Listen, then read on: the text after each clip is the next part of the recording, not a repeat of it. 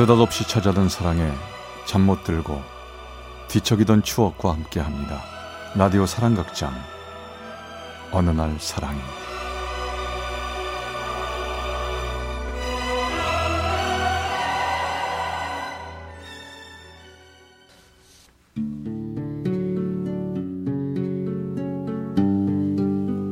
어느 날 사랑이 제95화 기억 속의 그대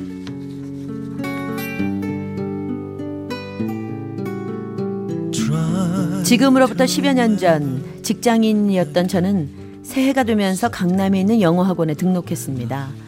학원을 다니기 시작한 지 며칠째 되던 날 퇴근 후 바쁜 걸음을 재촉하면서 강의 시간에 늦지 않기 위해 문이 닫히려는 엘리베이터를 향해 질주를 했습니다. 아 저기요 아 잠깐만요 급하게 올라타는 과정에서 문제가 생기고 말았습니다. 돌진하던 저로 인해 엘리베이터 안에 커피를 들고 타고 있던 그녀와 충돌을 했고 그만 그 커피가 그녀의 책과 옷에 쏟아지고 말았던 거지요. 아, 어, 뜨거. 아, 아, 저, 어, 이게 뭐예요? 어, 어떻게? 아, 아 제, 죄송합니다. 그럼 이거 어떡하죠? 강의 시간이 늦어서 그만. 아, 됐어요. 할 수 없죠, 뭐. 아, 정말 죄송합니다. 이거 어떻게 사과를 드려야 할지. 아, 됐어요. 뭐, 커피 들고 엘리베이터 탄 저도 잘못이죠. 그럼 가볼게요. 그녀는 바로 엘리베이터에서 내리더군요. 그게 그녀와 저의 첫 만남이었습니다. 그렇게 사고는 마무리됐지만 그 후로 저는 학원에 갈 때면 그녀 생각이 머리에서 떠나질 않았습니다. 미안한 마음에서라기보다 그녀를 떠올릴 때면 알 수 없는 설레임이 제 가슴에 조용히 번져왔거든요. 무슨 강의를 듣지? 그때 6층에서 내렸는데 가만 있어봐. 거기 일본어 강의하는 곳 아닌가?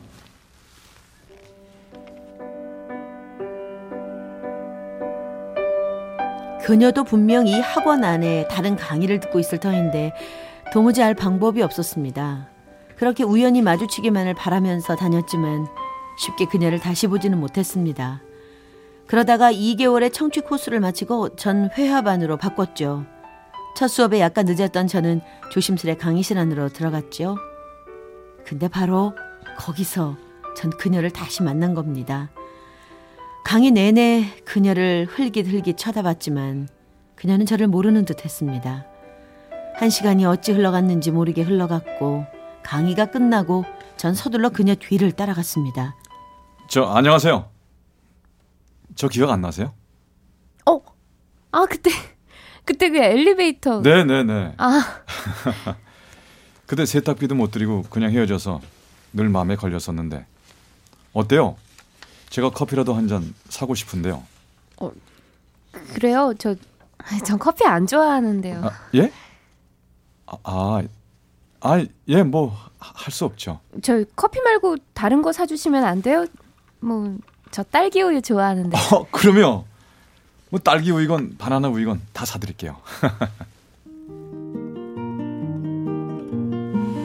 우린 그렇게 다시 만났습니다. 그녀는 제 얘기에 연신 웃어주더군요. 우리는 이미 오래전 알던 사람처럼 정말 즐거운 대화를 나눴습니다. 그날 이후 전 그녀가 좋아하는 딸기 우유를 강의 시작 전마다 매일 사다 줬죠. 아우, 이제 그만 사주셔도 돼요. 자꾸 이러시면 제가 너무 미안하잖아요. 그래요? 뭐정 미안하면 다음번엔 유진 씨가 사주면 되잖아요. 안 그래요? 그 후 우린 3개월간 매일매일 만났고 주말에도 만나 영화를 보고 드라이브를 하는 사이가 되었습니다. 우리는 틈만 나면 근교의 아름다운 여행지를 다니면서 참 많은 추억을 쌓았습니다. 그런데 그녀를 처음 만난 지 1년이 다 돼갈 무렵 언제부터인가 그녀의 표정이 어두워 보였습니다. 유진 씨 요즘 왜 그래요? 혹시 무슨 일 있어요?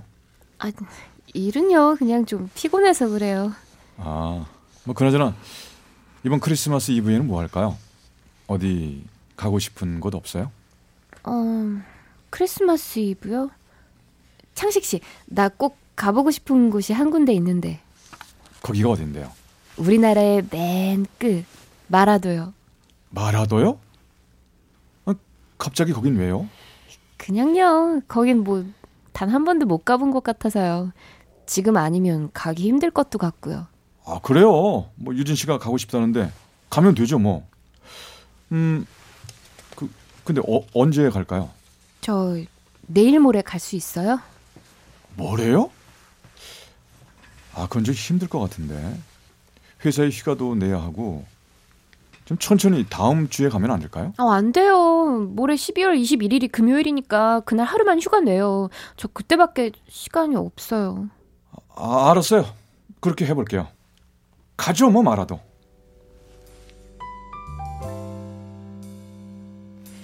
결국 우린 12월 21일 마라도에 갔습니다. 단 한 번도 보지 못했던 아름다운 풍경들, 그녀와 함께 본 겨울바다는 너무나 아름다웠습니다. 그런데 그녀는 이상하리 많지 여행 내내 말이 없더군요. 그리곤 먼 겨울바다를 바라보며 이렇게 말했습니다. 고마워요, 창식 씨. 그리고 미안해요. 미안하긴 뭘 미안해요. 휴가 낸 것 때문에 그래요? 저 괜찮으니까 너무 마음 쓰지 마세요. 그리고 이틀이 지난 크리스마스 이브. 우리는 저녁 7시에 명동에서 만나기로 약속을 했습니다. 6시경 약속 장소로 나가기 위해 준비를 하던 찰나 그녀에게서 문자가 왔습니다. 창식 씨, 창식 씨를 만나 참 행복했어요. 저 지금 인천공항이에요. 이제 저 미국으로 가요. 앞으로 잘 지내요. 안녕. 전 순간 가슴이 철렁 내려앉았습니다. 그리고 통화 버튼을 눌렀죠. 그리고 흘러나오는 멘트. 지금 거신 전화번호는 없는 전화번호입니다.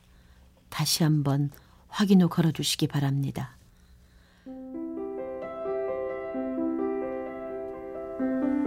그게 그녀와의 마지막 문자였습니다.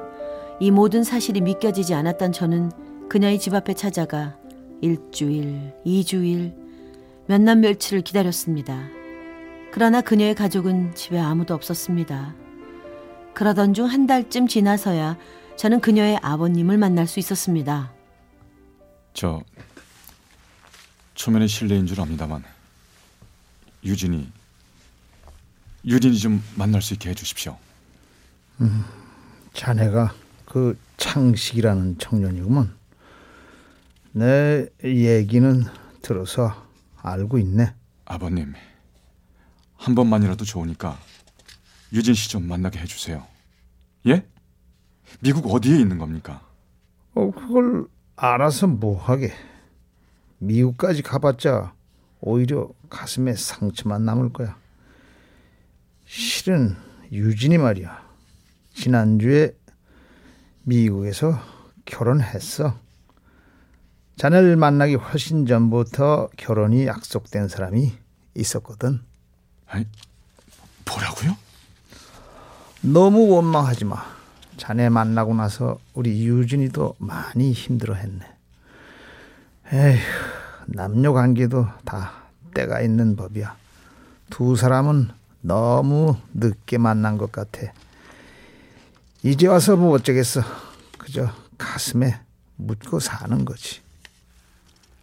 전 정말 하늘이 무너지는 것 같았습니다. 모든 걸 정리하고 그녀를 찾아 미국으로 가볼까 하는 생각까지 했지만 쉽지 않았습니다. 그런 아픔의 시간이 몇 달 지난 후 그녀에게서 메일이 한 통 왔습니다.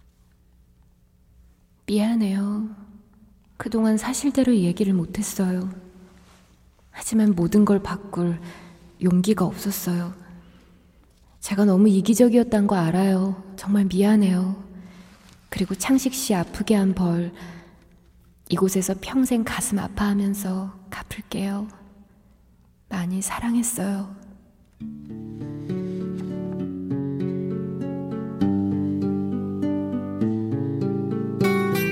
그녀와 헤어진 지도 벌써 10여 년이 흘렀네요. 조금만 더 일찍 만났더라면 어쩜 우린 지금과는 다르게 살았을런지도 모르지요.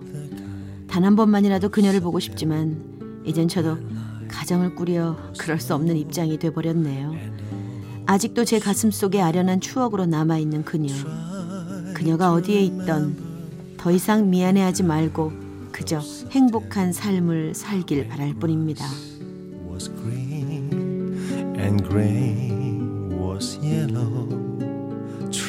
서울 도봉구 도봉이동 최모 씨 사연이었습니다. 어느 날 사랑의 제 95화 기억 속의 그대 편이었습니다.